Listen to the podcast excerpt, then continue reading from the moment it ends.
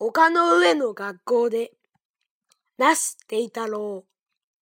新しい教室の窓を開けると、緩やかな若葉の谷が開き、向こうに連なる山々の間から一層遠い峰も見える。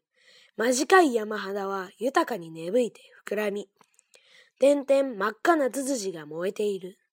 藍色に遠い向こうの頂から青ずむ肌れが涼しい輝きを送ってきて、ああ、幾重の波のように続く山々を、ふもとから頂へ。進む季節の確かな足取りが見える。時折、風が通り過ぎる。学校いっぱいに山吹きの金の香りを巻きながら、